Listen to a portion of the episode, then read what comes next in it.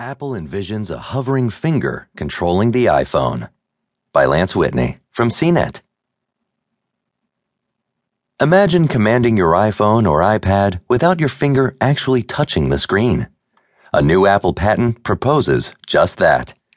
The patent, Proximity and Multi Touch Sensor Detection and Demodulation, granted Tuesday to Apple by the U.S. Patent and Trademark Office, describes sensors that detect the position and motion of your finger or finger.